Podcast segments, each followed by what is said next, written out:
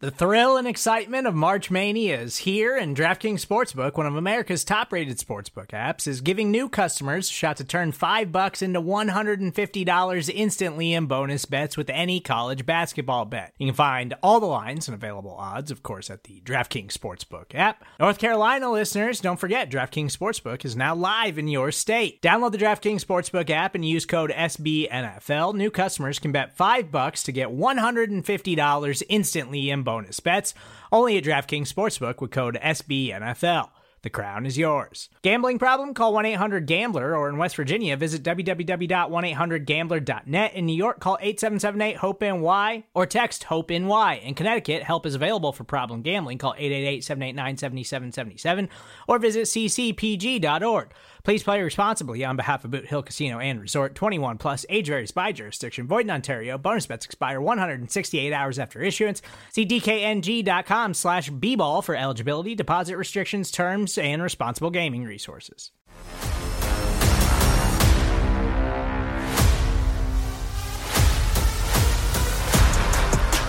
Welcome back to another edition of NFL Reacts. I'm Stephen Serda of Arrowhead Pride. NFL Reacts is brought to you by DraftKings. DraftKings Sportsbook is an official sports betting partner of the NFL. Download the DraftKings Sportsbook app today and use code SBNNFL for a special offer when you sign up. That's code SBNNFL only at the DraftKings Sportsbook. It's the best weekend of football all year. We head into the divisional round of the NFL playoffs. All the bad teams have been eliminated every team that is left is good. And I think we're going to get some really, really good football on Saturday and Sunday this week.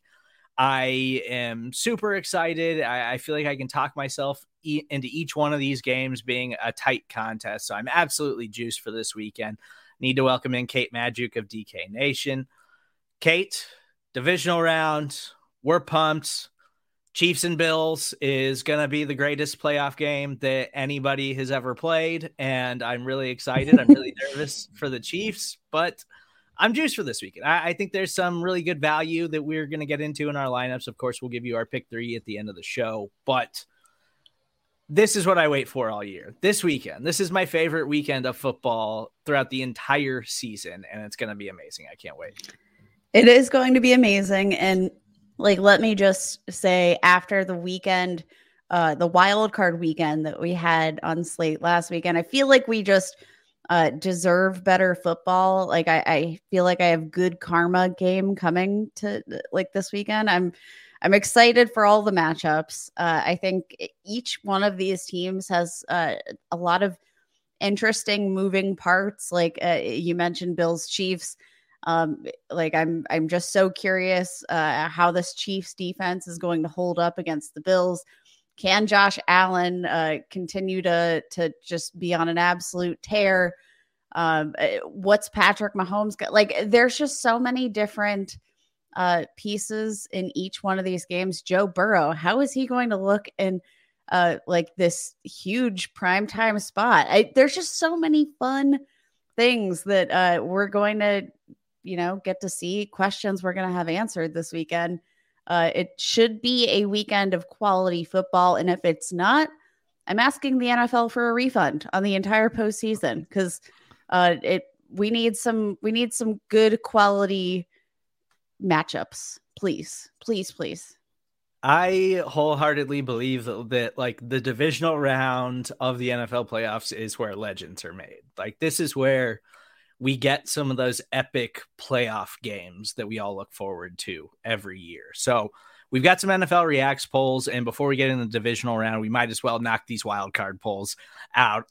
Uh, was expanding the wild card round to 14 teams a good idea? 57% say yes, 43% say no. I think I side with the no here. Um, uh, it just feels like it was unnecessary. You already mentioned the wild card games just were not very entertaining. Uh, there was no real huge upsets like the Niners and Cowboys was a was an entertaining game, I guess, in the fact that it, it came down to the last minute.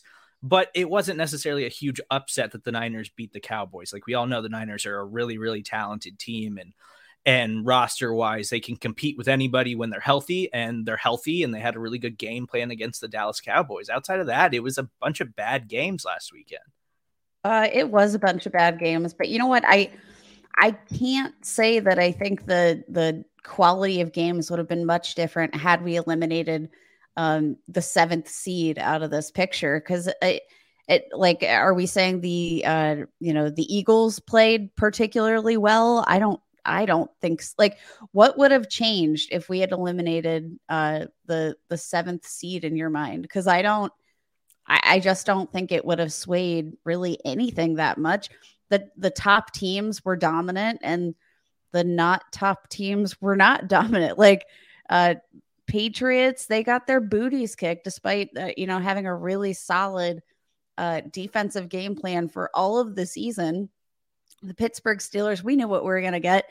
The Raiders, um, yeah, I, I think we also probably knew what we were going to get, though they they really tried to give the Bengals a run for their money. Like, I don't think anything really changes without the seventh seed uh, for the NFC either. Yeah, I, I think that we saw just like the top heavy nature of the NFL right now, where the good teams yep. are really, really good, and then everybody else is just kind of floating around in limbo, kind of kind of just average. And I think the only way like the Eagles could have been more entertaining is if they just weren't in the playoffs. And even, you know, the Saints who could not score offensively, at least their defense, like we know that Saints defense gives Tom Brady all kinds of problems. So that game probably would have been more entertaining than the Eagles actually playing the Bucs. But it is what it is. Uh, we're we got super wild card weekend moving forward, so I'm sure we'll debate this every single year whether or not they should have a seven seed in the playoffs, but they do. Let's go ahead and get into these divisional round matchups. Uh, I, I'm so excited, and we'll start with the Cincinnati Bengals at the Tennessee Titans. Derrick Henry, it sounds like he's going to return in this game. Kate, uh, you know, they've opened the window. He's been returning to practice, putting the pads on, kind of testing his contact, making sure he's comfortable here. And he's pricey. Like he's still getting that Derrick Henry price tag, despite the fact that he hasn't played football in two and a half months. I- am curious how you feel about going after Derrick Henry, like knowing that this Tennessee Titans offense with a healthy Derrick Henry, he's the guy. He's the key component to them scoring and moving the football. I'm just worried that he's not going to be King Henry, that he's not going to get the workload that we're used to, especially at that price tag. Yeah, and especially just the fact that I mean we we really haven't seen uh, you know, a a rapid ramp up in his contact. Like he just started uh, seeing contact this week. So it's not like um, he's really been ramping up over the last few weeks and now he's he's uh, back to King Henry I don't really know what to expect here. And the the wide range of outcomes makes me a little hesitant to be willing to pay up for Derrick Henry. Um, I do think that there, you know, it, it's kind of hard to find uh, a giant workhorse, uh, especially with some of the teams we have left here. But um, you know, I'd I'd rather take a dart throw on, uh, you know, a, an Elijah Mitchell um, who's less expensive. And I think he's going to see just uh, the same amount of workload, if not maybe more than Henry this week. Um, I'm hesitant to pay up for Henry. And I know it's going to come back. It's going to bite me in the booty. I'm not going full fade on Derrick Henry because you can't, but I'm going to fade him in the majority of my lineups just because of the question marks. And I don't know. Everybody's so excited. I, am not sure what the projected uh, ownership rate of Derrick Henry is going to be this week. Um, but I, I could see him, uh, if activated Friday, squeezing into a lot of lineups and uh, taking up lots of salary.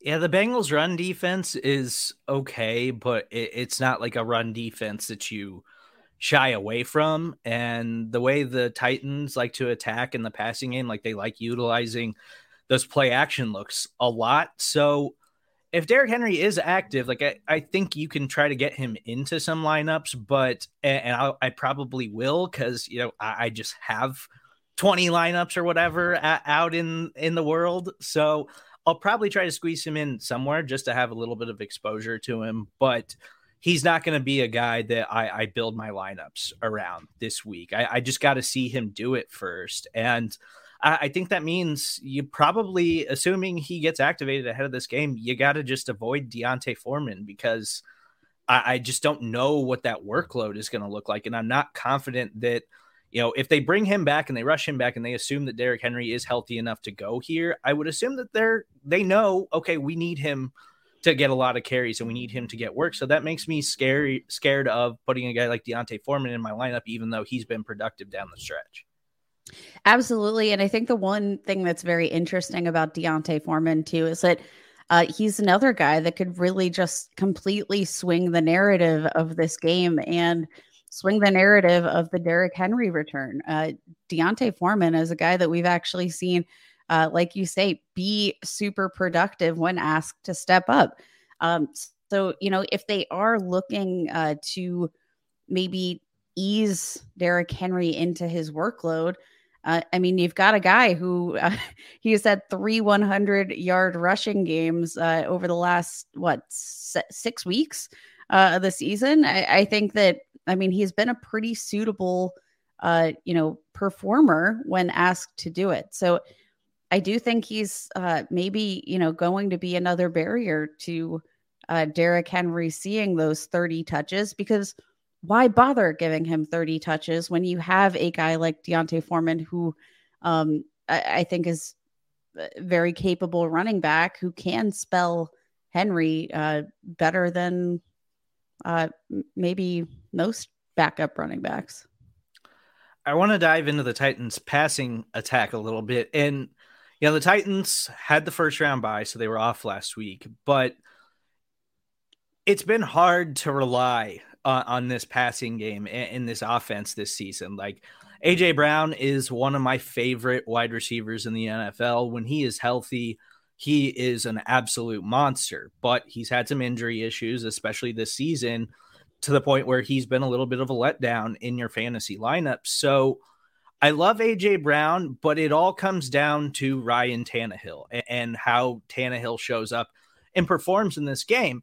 And again, Cincinnati's defense isn't like a, a shutdown defense or anything like that, but they're solid and they've given teams some problems this season. I was really impressed with the way their defense played the Raiders last week. Now, the Titans coming off of a bye and the Titans are kind of an inexplicable team. Like all, all season long, we're like, this team's not really that good. Like, how do they keep winning? The games? worst number one seed uh, yeah. in the history of all of football. Yeah, like they just kept winning games, kept winning games, and we everybody's just sitting back like, how does Tennessee keep winning these football games? Like they're scrappy. Paper, Let's yeah. just call that. They're scrappy. They're um they they do they find themselves always in a position to be in it, but they don't feel like a quality football team. And I think part of that is some of the inconsistency from Ryan Tannehill. You see him shine, um, and then you see him uh, just absolutely crumble to bits. Uh, you've had just sort of various pieces that I think are so key to the offense, uh, especially obviously in Derrick Henry, but uh, also AJ Brown, who's been in and out of the lineup, Julio Jones, who um, you know, I don't think is necessarily a playable asset for fantasy. Um, he is still somebody that the defenses have to consider uh, perhaps a, a, little bit more uh, seriously than Chester Rogers. Like, we just haven't seen all of these uh, pieces together on the field at the same time uh, to really be able to have any sort of idea. I'll be interested to see how they respond with the first round bye um, especially just because they're a team that hasn't had all these key pieces available at the same time.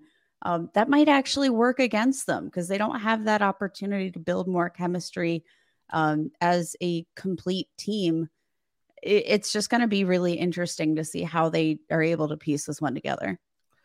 I do think that Ryan Tannehill is, is a guy you can put into your lineups. It's as far as starting quarterbacks go in the divisional round, he's the second cheapest next to only Jimmy Garoppolo. And I think there is some value there where Cincinnati's got two solid outside corners, but you can kind of attack them through the air. And I think that's going to get funneled to AJ Brown. And AJ Brown is coming in at a reasonable price tag himself at $6,200. So I actually kind of like the idea of a Ryan Tannehill, AJ Brown stack in a game where Tennessee's got to find a way to put up points. Like we know Cincinnati wants to air it out and they want to score quick. Tennessee's going to have to do that this week too. Yeah, I think that's uh, a, a definitely uh, a risky move, um, a stack like that. But we know the upside of Ryan Tannehill. We know the upside of AJ Brown, and I have to imagine with all of these question marks uh, currently in the mix for the Titans right now, I can't uh, necessarily think that I'm I'm going to uh, see that as a very um, highly rostered stack. Uh, just given what Ryan Tannehill has done and and then not done to our fantasy lineups throughout the season because it's been a roller coaster. So how do we feel about Julio Jones, who no is cheap? No, um, and it's it, it's it's so hard to look at his price tag and be like, Julio, you were such a superstar for so long in your NFL career. And I was somebody before the season started, like, I still want Julio Jones. I think Julio Jones is still a superstar player. Like when he was healthy last year in Atlanta, he was still insanely productive. And he just hasn't been healthy all season. And, you know, maybe he is healthy now, but I, I just don't see how you can trot him out there. Like it's, it is nothing but a dart throw, and you're hoping for the best because he has just not been consistent at all when he's been in the lineup for the Titans this season. Honestly, one of like the saddest narratives of all time. But um, yeah, you can't you can't trust Julio Jones. The issue with him, it, like yes, he's had uh, he's coming off a Week 18 performance where he had 58 yards and a touchdown, and that was uh, one of his best games of the season. The the ceiling has not been super high um, you know, uh, in week two, we saw a 128 receiving yard performance, but outside of that, um, he's hurt you a lot more than he's helped you. Uh, only exceeded 50 receiving yards in three total games this season. Um, just not not what you want. Though I will say, uh, looking at Pro Football Reference uh, and and his splits for games against the Bengals, uh, he's only played two career games against the Bengals, uh, and, and those spans have uh, averaged 12.5 targets, eight receptions per game for 130.5 receiving yards and 0.5 touchdowns. Uh, not not so shabby uh, for those splits, but uh, unfor- unfortunately, uh, that Julio is I, I don't think any longer with us. So R.I.P. Do not no don't don't don't play him. I, I full fade. Well, and th- this game more so, I think, than the other divisional round games is really script dependent. Like we look at some of the other high powered offenses, like we know the Bills are going to throw, we know the Chiefs are going to throw, we know the Bucs are going to throw, and the Rams are going to throw. Like we know those offenses are going to attack you downfield, kind of no matter what the score is in the game, because that's just how they like to play. The Titans will totally abandon the pass if, if, they get up early in this game and their rushing attack is being effective. So it, it makes me worrisome for anybody other than AJ Brown. Um, I, I'm just going to probably avoid their pass catchers for the most part.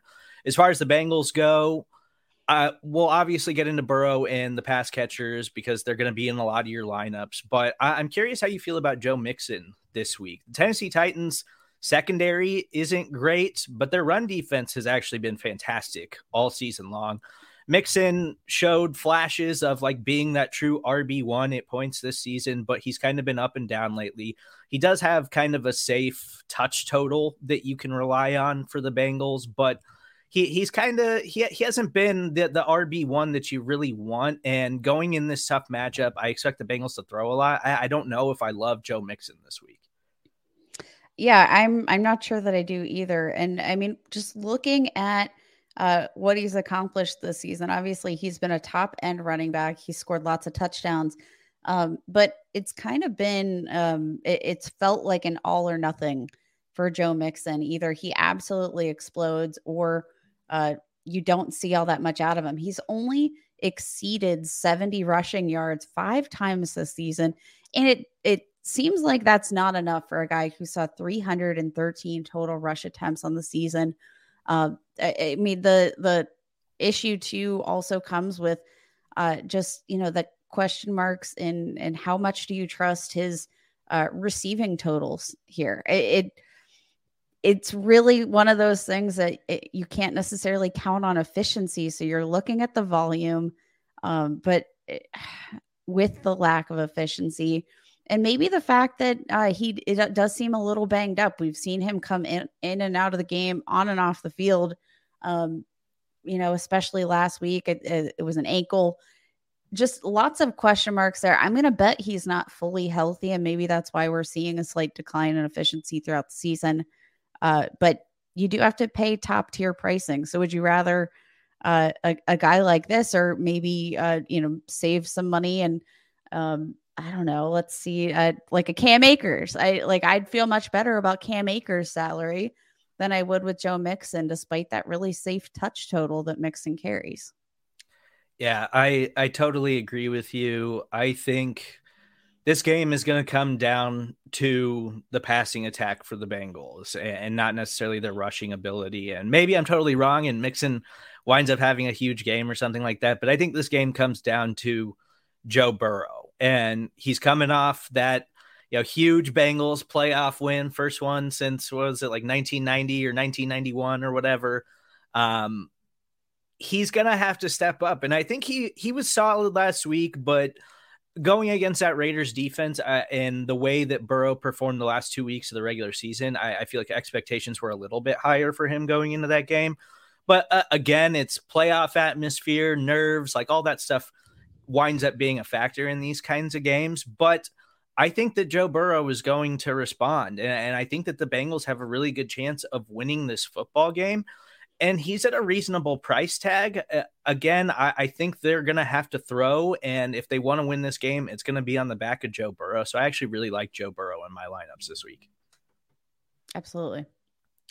And as far as the pass catchers go for the Bengals, Ja'Marr Chase, absolute stud. He's obviously the most expensive Bengals wide receiver at seventy one hundred dollars, but he's still a guy I'm, you know, I, will find some value in some other spots and still get a guy like Ja'Marr Chase into my lineup because he's an absolute stud. I, am curious how you feel about Tee Higgins and, and, Tyler Boyd, Kate, because they were both kind of quiet. Or Tyler Boyd did catch touchdown last week. Tee Higgins was very quiet in that game, but as we know, Tee Higgins can explode too. And I think that the Titans are going to try to focus heavily on Ja'Marr Chase in that in this game which opens things up for Tee Higgins and Tyler Boyd. Like we've seen Tyler Boyd have long touchdowns several times over the last few weeks because all of the attention is just taken away from him and he winds up being wide open. So I think both those guys are, are good values that you can try to squeeze into your lineups. Yeah, I at this point, uh, sort of in our slate where we don't have a ton of games, um, and you know our our options for this slate are are kind of limited. I am looking to get more exposure to guys like Tee Higgins because we know the um, the ceiling is eh, quite high. I mean, this is a receiver that has uh, 1,100 receiving yards on the season, six touchdowns, um, and and down the stretch, I'm not sure you could have asked for um, a more a more clutch wide receiver. But I think what what gets me there, uh, perhaps he doesn't have quite as high of a ceiling as Ja'Marr Chase does, but I mean, eh, down the stretch, we're looking at uh, four of his last six games with 100 or more receiving yards. Um, like this is a this is a player that uh, just eh, can absolutely be dominant. I think it just sort of uh, depends eh, where the coverage is at, uh, and I do think that oh, coming after uh, a week of the Ja'Marr Chase show, they probably are going to give him a little bit more attention, and we could see a really big Tee Higgins game. I, I absolutely love pivoting over and uh, you know saving a little bit of money. I mean, the matchup's great, and uh, he's only fifty seven hundred dollars. Um, so you're saving, you know, about fifteen hundred uh, dollars in cap space if you're, you're, you know, pivoting from Ja'Marr Chase to Tee Higgins. And I do think the upside, uh, though there is a small differential, is not significant. Yeah, and I actually kind of like CJ Uzomah a little bit this week. He's only thirty four hundred dollars. Um, obviously there are some superstar tight ends in, in, this round and on this slate, so I understand if you want to go with those guys. They are they are much safer options. But he did have a solid wild card game, and it's a reasonable matchup. So he's so cheap. He's another one of those real value guys that you could try to squeak into your lineup. The San Francisco 49ers head to Lambeau Field. It is going to be absolutely freezing in this football game. Your your classic Lambeau Field January playoff game. And Jimmy Garoppolo, as I already mentioned, is the cheapest quarterback on the slate, and he's the cheapest quarterback for a reason. He's also got that hand injury, and now he's dealing with the shoulder injury. This week, Kyle Shanahan was like, oh, it's not affecting him that much. And Jimmy G was like, no, it hurts every time I throw a football. Like I'm in a lot of pain right now, and I'm trying to I'm trying to get through this thing. Uh, I love the 49ers offensive weapons. I love what they did last week against the Dallas Cowboys. I'm not going near Jimmy G in this football game, in this like sub zero potential game. I don't want anything to do with Jimmy Garoppolo this week. Uh, yeah, no, thank you. I mean, I, I don't think I'd be very interested in Jimmy Garoppolo, period. Um, you know, like just given the nature of this game, it's cold, it's in Lambeau. Like it doesn't have the narrative uh, to be a uh, Jimmy Garoppolo, uh, you know, air it out, get some yards after the catch from it doesn't have that kind of narrative for me. Um, but I mean, just partnering that with the injuries and it's not just one it's it, like it's a couple of upper body injuries and that always scares me. Um, even if you're not uh, maybe convinced that it'll affect his performance you always have to worry uh, when we have you know these these injuries it could be one sack and uh, we we could see this injury aggravated um, maybe this is a point where uh, you look to get Trey Lance in a couple of your lineups in these GPP contests because, um, I mean, as a backup uh, with very uh, limited touch opportunities, has still averaged 11 fantasy points per game um, if nothing else. Maybe they use them around the goal line and get creative in that way. Um, but I, I think uh, I don't know. Maybe that that could be an interesting pivot play uh, if you're looking to a save some salary, and if you're a believer that Jimmy G really uh, is not nearly as healthy as Kyle Shanahan hopes to believe. Yeah, I, I don't mind that strategy at all. Uh, we've just seen how inconsistent Jimmy Garoppolo can be at times, and you know it's it, it's do or die. You, you got to win to advance. So we'll see how that goes for Jimmy Garoppolo. As far as the 49ers rushing attack goes, you already mentioned Elijah Mitchell. I love you know pivoting to a, a Mitchell if you're scared of putting Derrick Henry in your lineup. Uh, he's a much better price, and, and we know that when he is healthy, like he's just going to get 20 carries. Like we we know that the San Francisco 49ers are going to utilize him that way. And, and the Packers rush defense isn't great. So I, I, think that the 49ers are going to be able to find some success here. And again, we mentioned the frigid temperatures that they're going to be dealing with in this game. So I, I, think the 49ers are going to try to run the football a ton. Elijah Mitchell's a good value. I'm a little bit shocked that Deebo Samuel is straight up a thousand dollars cheaper than Cooper Kupp this week. Like that seems a little crazy to me. He's still seventy six hundred dollars, which is still a lofty price tag. But they're gonna run the ball, and Deebo Samuel, when he gets rushes, just looks like he's the best running back in football. Like he almost looks like Derrick Henry out there because he's so physical and he's so impossible to tackle.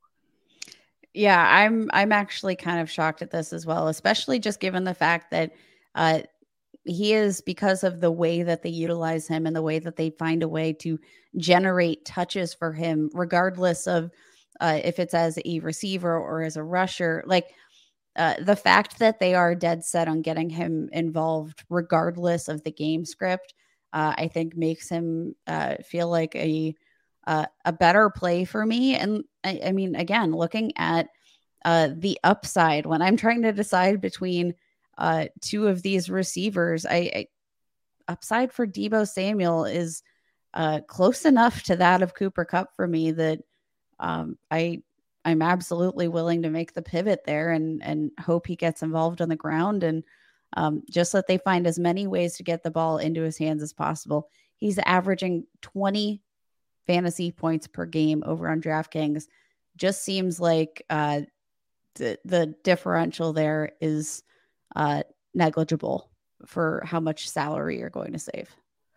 Yeah, he's just when he has the ball in his hands, he's just been unstoppable this season. Like whether it's through the air or on the ground, uh, he's one of the most versatile weapons in the NFL, and he, he's just been absolutely incredible. Your Swiss pick three, knife. yes, your, your pick three wide receiver from last week, Brandon Aiyuk, did wind up having a very nice game.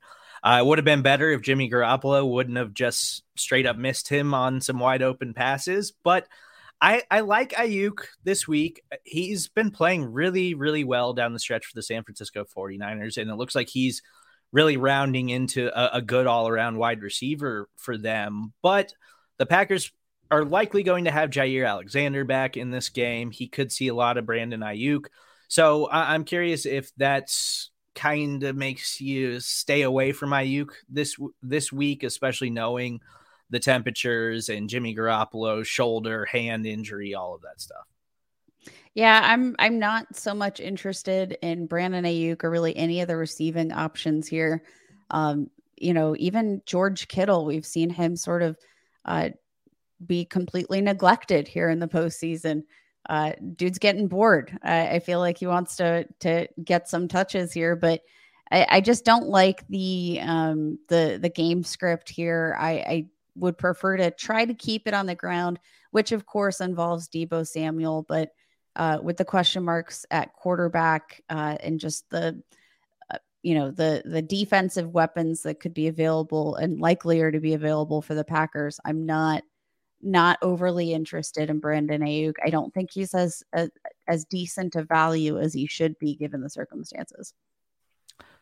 And for the Packers coming off of a bye, uh, you know, Aaron Rodgers has been on another level this season. It's every time I watch him, I, I feel like he just makes everything look so easy and smooth. And the 49ers defense is coming off of a great performance against the Dallas Cowboys.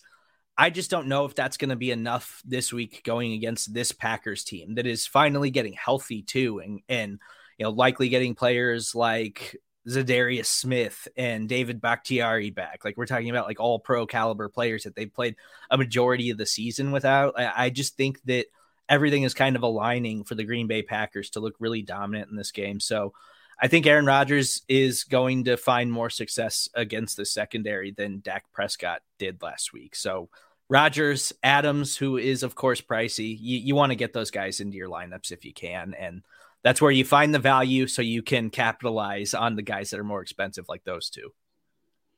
Yeah, I think um, you know that paired with uh, even the question marks that the 49ers have on defense, like uh, it, we're not even really talking enough about the injury to Nick Bosa. Um, you know, he's been questionable with a concussion.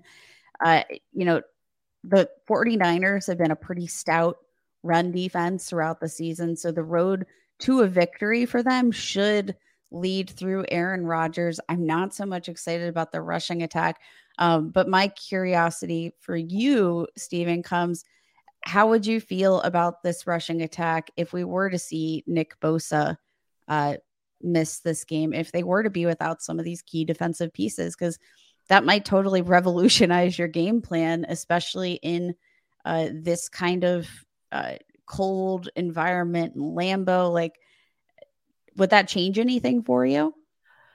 I think that if I'm going to attack the Packers rushing game, it's going to be AJ Dillon, who's significantly cheaper than Aaron Jones. Um, I love Aaron Jones. I think he's a fantastic player, but the way the Packers decided to utilize those guys down the stretch, AJ Dillon outcarried Aaron Jones. Now, Jones is always going to have the work in the passing game, but AJ Dillon has really become like that battering ram for them, and he's getting the goal line touches and getting the end zone opportunities. So I would rather take the value in the lower salary there and, and just bank on AJ Dillon finding the end zone or, or something. So Aaron Jones probably not a guy that I'm going to have in a lot of lineups this weekend. Yeah, I'm I'm in agreement. Doesn't really change all that much, even if we do see uh, Nick Bosa out for this contest. Um, just not not super excited about. Uh, I don't know. I'm excited about this game, Stephen, but I do worry that this could be like a low scoring, um, just kind of slow, slow moving game. Um, and I don't know, the point total installed at 47 points over on DraftKings Sportsbook. Like, does it feel a little high for you? I I'm not really feeling that point total. Um, I, I don't know if I'd say I don't think it feels high. Um, because I still think that like the Packers, Rodgers knows how to play in this cold weather. And so I think he's still going to be able to operate kind of the way that he normally does. And for the Niners, I, I, just think that they're so good at running the football, even with a limited Jimmy G. Like we saw last week, like their passing game is limited in domes because of Jimmy Garoppolo. So it, it's certainly going to be limited in this kind of cold weather game, but they're so good at running the football with Elijah Mitchell and, and Deebo Samuel that I, I, still think they can find a way to put some points on the board. Um, if you wanted to pivot away from Davante Adams, Allen Lazard is only $4,400. Randall Cobb is expected to be active in this game. He's only $3,100. So he is like bottom bargain bin price. Sounds like MVS is not going to be available this week. So I actually don't mind Allen Lazard or, or Randall Cobb if you wanted to take like a super deep dart throw on, on those guys. I think Lazard's got more upside than Cobb just because he hasn't played in a while, but Cobb is so dirt cheap. I, I'm tempted to put him in some lineups. I actually really like uh, Randall Cobb. Uh, we'll we'll talk about him in a little bit. We'll we'll teaser. So let's take a quick timeout. Uh, when we get back, we'll go through these last two games and we will get to our pick three to try to help you guys get set up. It's coming up next on NFL Reacts. Support for this show comes from Sylvan Learning. As a parent, you want your child to have every opportunity, but giving them the tools they need to tackle every challenge, that takes a team. Now more than ever, educational support tailored exactly to what your child needs can make all the difference. That's why parents have trusted Sylvan Learning for 45 years as the ultimate teammate in their child's educational journey, instilling in them a love for learning and a passion for reaching the next level. And Sylvan's Insight Assessment can identify gaps in learning and areas that could be of concern for your child. It's a 360 degree view into your child's learning that you can't find anywhere else and helps ensure that your child didn't miss something in school that might put them at a disadvantage in the future.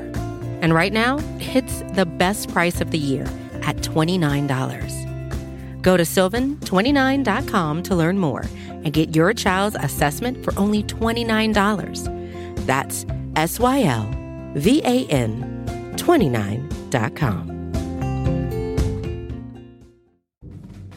Y'all better get ready to roll, man. So y'all put the kids to bed. I'm betting one more. Over. Under. I'm betting on myself. Across the board. Welcome back into NFL Reacts. I'm Stephen Serda of Arrowhead Pride, joined as always by Kate Magdziuk of DK Nation. Kate, we're going through all these divisional round matchups, and now we come to the Los Angeles Rams at the Tampa Bay Buccaneers. So it sounded like all week the Bucs were going to be without star offensive lineman Tristan Wirfs and Ryan Jensen, which was making me really nervous headed into this matchup against the Rams. Now, both of these guys did wind up practicing on Friday, so we don't have an official game status on them as of yet. They could be active in this game.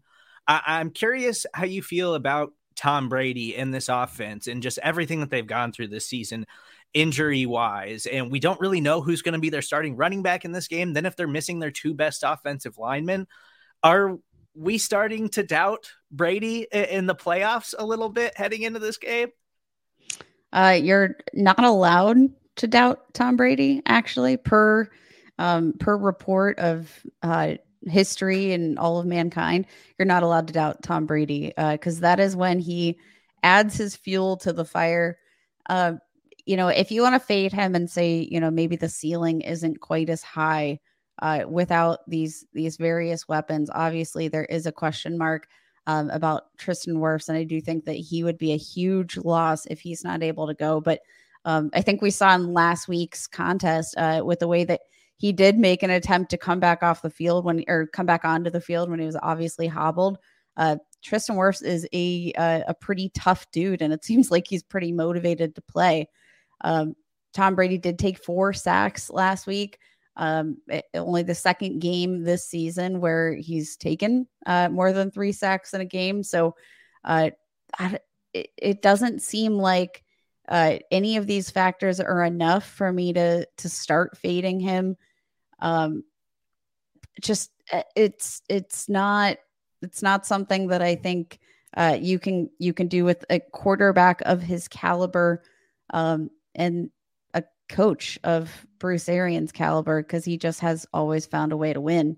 Um, they did play the Rams in week three. Brady came out, uh, completed 70, uh, nearly 75% of his passes, 432 yards, only one touchdown. But, um, you know, even even under bad circumstances over the last couple weeks of the season, he still played uh, some pretty clean football uh, and throwing for nearly 600 yards, five touchdowns, zero interceptions over the last two games they've played. So I don't I don't know how you fade Tom Brady. I don't. I, I really don't. I think the question marks for me are more um, surrounding Leonard Fournette and what what can you do with Leonard Fournette? Can you trust him in your lineups if he's active? So that's kind of what concerns me for Brady. It's not just the offensive lineman, it's this running back room. Like Leonard Fournette tweeted out earlier this week, he was going to play, but then he's been limited in practice.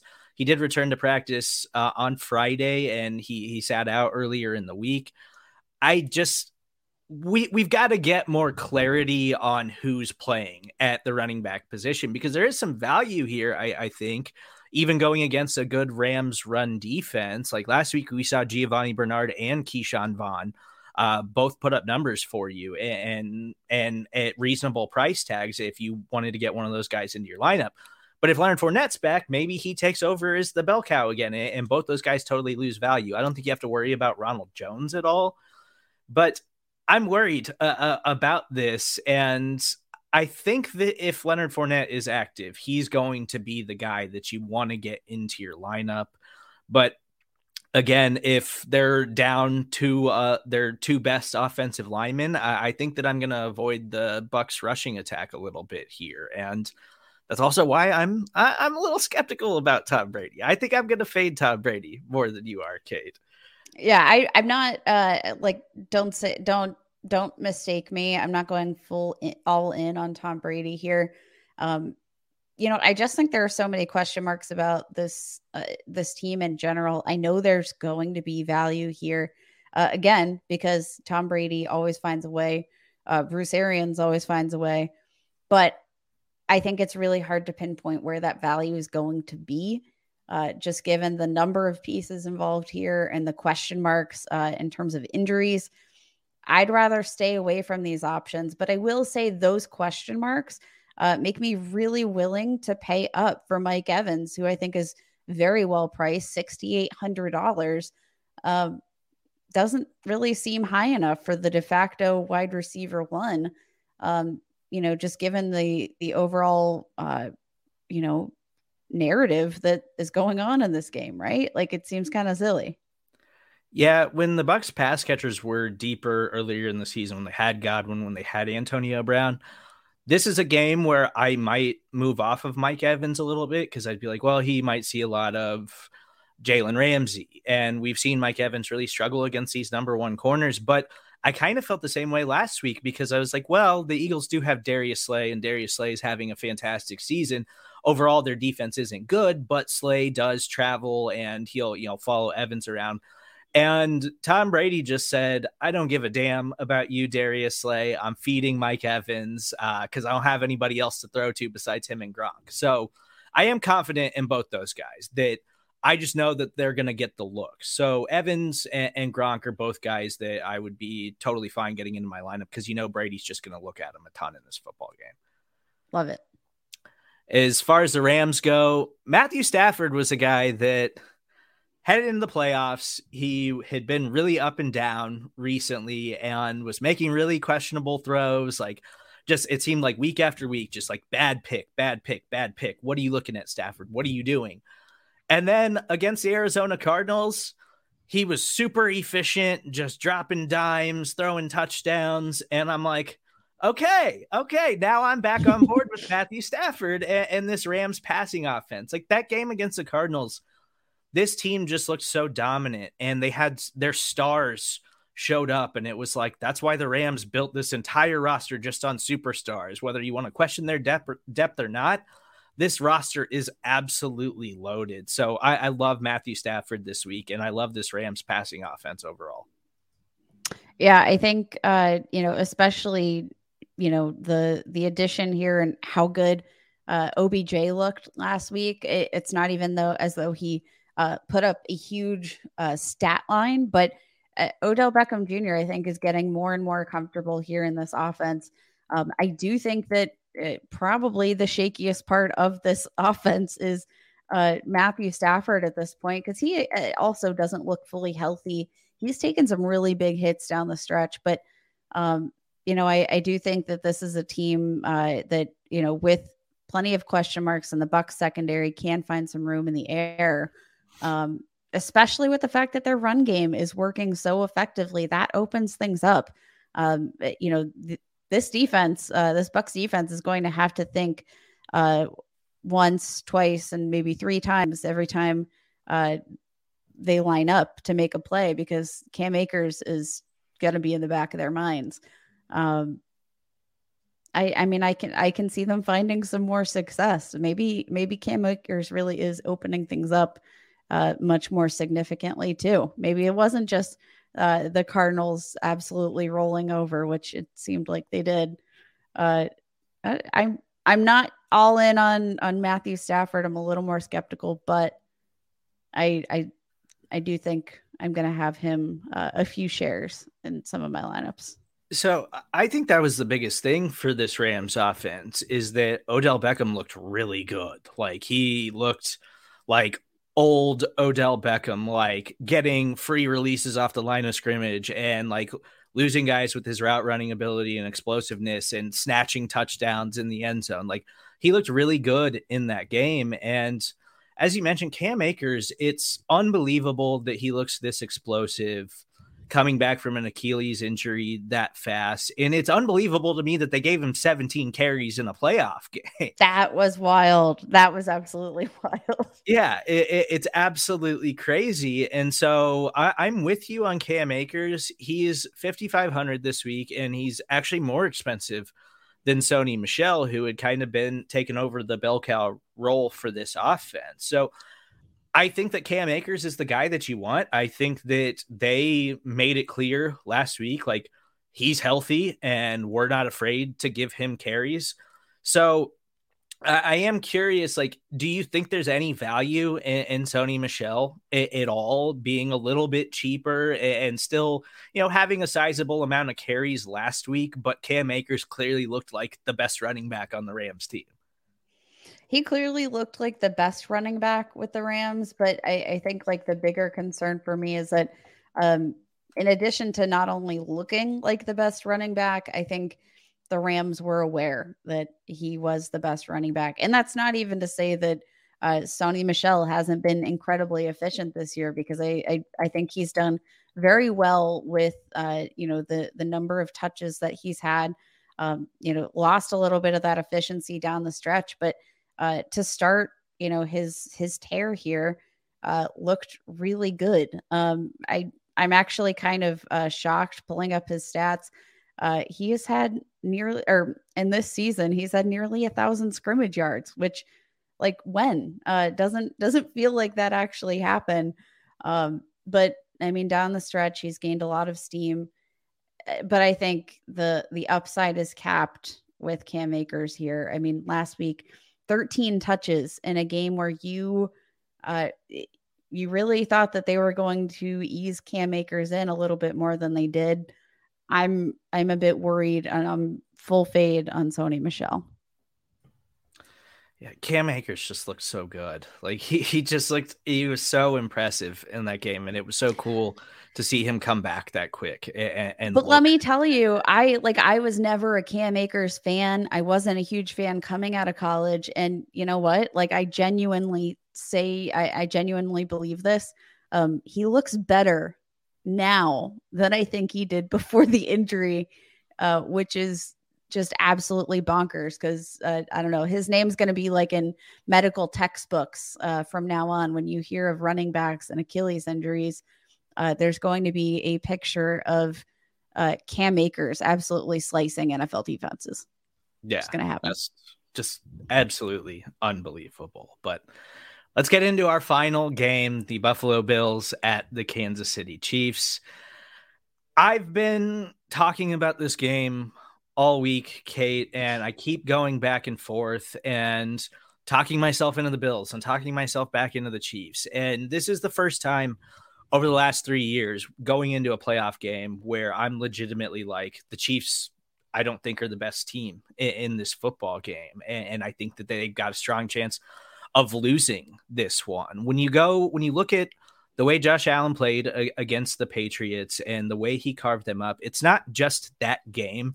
It's the way he's been playing over the last month or so since they decided to start doing more designed runs with him and and utilizing his legs and the big plays that he can make like that it's opened up the entire offense for the bills devin singletary his all of a sudden found life late in the season and been a super effective running back and a lot of that has to do with the threat of josh allen as a runner but then also he's just carving defenses up with his arm and he's just throwing lasers all over the football field. Like he just feels like he is totally unstoppable. And I think he's the safest quarterback this week to put into your lineup. Yeah, I think he's uh, the safest quarterback. He also has, uh, you know, the the highest upside for me. Um, but you mentioned that they were getting him more involved in design runs, but I really do think that the the storyline here is Devin Singletary and their ability to establish the run. Um, he's he's been a tremendous asset to them down the stretch, and uh, it's not even uh, you know that he's he's looked like uh, Adrian Peterson out there. He's looked great, um, but he's just been really consistent uh, and getting those tough yards um, just a, a, touchdown in each of the last five games or more. Um, he's he's really, I think, opened things up for this offense. And I think as long as they continue to stick with him, um, they need to get these running backs in a rhythm. And I think that opens up things so much for Josh Allen. And I think that literally, uh, you know, the run game alone has been what has transformed this offense over the last few weeks of the season from a good offense to an unstoppable offense. Yeah, they've been incredible to watch. And then you look at their pass catchers, and you know Dawson Knox is having an incredible season, and I think he's a guy you can absolutely get into your lineup. And I'm probably going to have a lot of Dawson Knox shares. He absolutely torched the Chiefs when they played in, in Week Five. It's it's a different defense now, but Dawson Knox is a stud, so he's a guy that I want in my lineups. But then when you look at the Bills pass catchers, it's like Stefon Diggs, Gabriel Davis, Emmanuel Sanders, Cole Beasley, Isaiah McKenzie, all of those guys can provide value in some way, I, I, think. And they've all had their moments this season where they've been productive. Like, I think, you know, any of those guys, Gabriel Davis, Emmanuel Sanders, Cole Beasley, Isaiah McKenzie, like, I think all those guys are like dart throws in what I expect to be a really high scoring game because I think everybody could find the end zone at some point in this contest. Like I think both these teams are going to show up and, and, be ready to put up points. I don't think the defenses or it, it's going to come down to like which defense can get like one or two stops. Like that that's how I feel about this football game.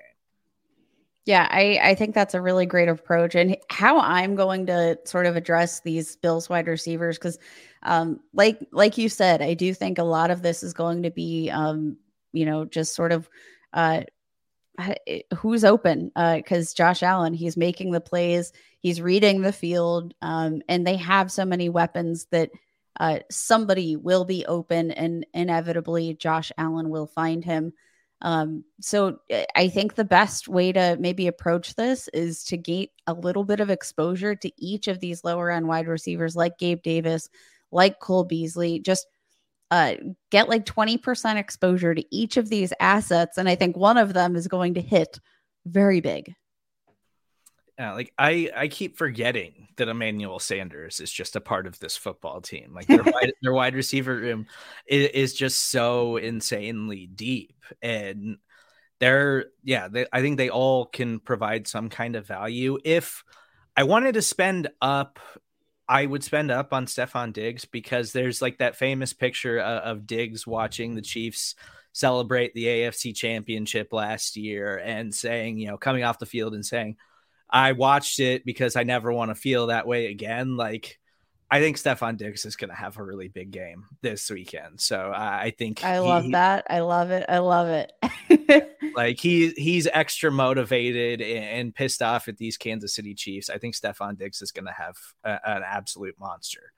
As far as the Chiefs go, you know, I don't want to read too much into them dominating the Pittsburgh Steelers. That's what they should have done against the Pittsburgh Steelers. But what I will say is that game, for the first time all season, in my opinion, the Chiefs looked like the 2018 2019 Chiefs offenses, where Patrick Mahomes was making it look easy. And the the threat of having Jerick McKinnon in, in, the passing game and having a running back who can get into open space and make guys miss, and Andy Reid actually dialing those things up is an element of the Chiefs' offense that they haven't really had since like Kareem Hunt and Damien Williams. Like they just haven't had it that consistently in their offense, and it sounds like Clyde is going to go in this game. I still hope that they give Jerick McKinnon plenty of work because he's looked so good, and Clyde's just not that kind of explosive player the way we've seen Jerick McKinnon look over the last two games. But I'm still comfortable uh, attacking this Chiefs offense and, and, thinking that this is like a, a, sort of like one of those legacy playoff games for Patrick Mahomes, where you know we talk about Tom Brady, Peyton Manning matchup, and like you know, and, and the way those guys showed up to play in those games. Like this is that kind of game for Patrick Mahomes, in my opinion, where if they find a way to beat this Bills team, this is the thing that can truly like widen the gap between Patrick Mahomes and everybody else and be like, okay, he's truly the the best in the world right now. Yeah, I think I mean this is definitely a, a opportunity um, to step up and just sort of put a whole team on your back because. Um, even though you know obviously this is a very high powered offense they have all the weapons that they could possibly want. You have the best tight end in the nfl um, but it's it's what are you going to do against uh, an uber competitive team? Um, and i mean these are i think the uh, two best teams in the afc so i really wish we didn't have to pit them against each other in the divisional round. Wish we could have saved that matchup for uh, maybe the afc championship but I, I mean, that's that's your defining moment. Is what do you do against uh, the the best team remaining in your conference? Uh, and I think that's that's easily what we're going to see in this game. Uh, Patrick Mahomes, uh, we know he can put it on his back, but we've also seen some some pitfalls uh, throughout the season. So um, I, I, think we're going to see a good game out of Patrick Mahomes. I think he's uh, I mean, you can't argue with his, uh, you know, postseason experience. He's got, uh, he's got plenty of that to his name. I, think he's going to do just fine. But it's definitely one of these these moments that I think uh, folks are going to look at and they're going to say, "This is why we paid him his contract, and this is why uh, this is why he's a mega mega millionaire." And Tyreek Hill eh, had some down weeks. He was dealing with an ankle injury and, and he was kind of struggling when he came back from the COVID 19 list. But it was nice to see him catch that 31 yard touchdown last week.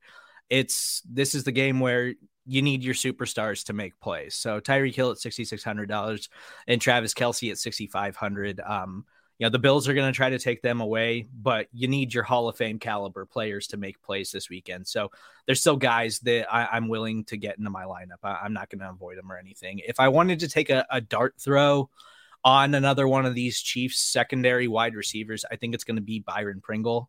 Uh, he's just been the most consistent guy out of that group. I don't trust Mecole Hardman at all. Um, you know, he had that he had a big game in week 18 against the Broncos, but Tyreek Hill wasn't active in that game. And you know, some sometimes Mecole Hardman gets seven snaps. Like you just can't trust that he's even going to see the field. He's he should get some run in this game, but I think Byron Pringle is the only other guy that you could really rely on and, and, and attack in this Chiefs offense. But yeah, I think I think that's fair. Um, and let me just remind everybody that uh, though we haven't seen a very high ceiling for Tyreek Hill uh, against the Bills in the regular season, when they played each other in the AFC Championship last year, nine catches for 172 receiving yards. Casual, very casual.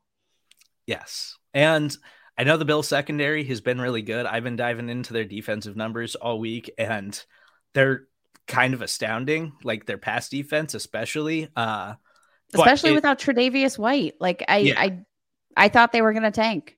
It's but then like when you look at the quarterbacks that they've played, you're like, okay, I feel like there's there's some room for for this secondary to be exploited a, a little bit when you look at the quarterback competition. But their secondary has been absolutely stellar. But again, big players have to make big plays in big games. So that's that's the strategy that I'm going to operate with this week. We do this each and every week to try to help you get you set up for your DraftKings lineups. It is the pick three. Pick me. One, two, three. Pick one. On three. Pick three, presented by DraftKings Sportsbook. Pick three is brought to you by DraftKings. DraftKings Sportsbook is an official sports betting partner of the NFL. Download the DraftKings Sportsbook app today and use code SBNNFL for a special offer when you sign up. That's code SBNNFL only at the DraftKings Sportsbook. Again, we pick one quarterback, one running back, and one wide receiver that we want to build our lineups around. Try to make sure we can win some money in the divisional round this weekend. Try to get you guys some of that that value in your lineup. Kate, kick us off with your pick three quarterback. All right, we talked about him earlier. I'm going with Joe Burrow here. Uh, Joe Burrow has just been on an absolute tear, and I do think that uh, like if if they want to advance in this round, this game's going to be on his back. Coming in at sixty six uh, hundred dollars this week just feels too low, too darn low for a quarterback that ranks third in fantasy points per game since week fifteen. Uh, he's only behind Patrick Mahomes and Josh Allen in that metric. Uh, in that span, ranks third in passing yards, first in passer rating among NFL quarterbacks. Um, just I think this is a delicious matchup. Tennessee, if you look at their fantasy points allowed to opposing quarterbacks down the stretch, doesn't look great. But then when you look at their opponents, you kind of see why. We had Tyrod Taylor, Mac Jones, Trevor Lawrence, Ben Roethlisberger. These are the opponents they face down the stretch. Um, I, I think that this Tennessee defense is absolutely exploitable in their secondary, and Joe Burrow, this is going to be his game. Yeah, we saw that week 18 matchup where Davis Mills and Danny Amendola carved up this secondary. So the dynamic duo. yes. 36 year old Danny Amendola that I did not know was still in the NFL just went absolutely nuts against this secondary in week 18. Danny Amendola didn't know that he was still in the NFL until uh, he exploded yeah. against the secondary. So I think like, we're going to be just fine. Yeah. He was like, what are you, what are you talking about? You want me to play today?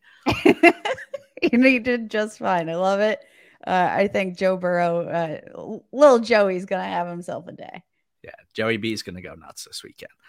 My pick three quarterback is Matthew Stafford. I already mentioned Stafford was efficient enough last week to to build my confidence in him. I, I, really like what he did against the Cardinals. Even though he only threw the ball 17 times, he was super efficient and he carved up their defense when he was given an opportunity to do that. At $6,200, he feels like a steal to me. Um, I, I think this is a game where they just have to attack the Buccaneers secondary, and I think they're going to throw the football quite a bit more than they did against the Arizona Cardinals. The Bucs run defense is good; it hasn't been as dominant recently, but it can still give you some problems. So I, I think the Rams are really going to try to attack this Bucs secondary down the field. Absolutely love Matthew Stafford this week. Your pick three running back, Kate.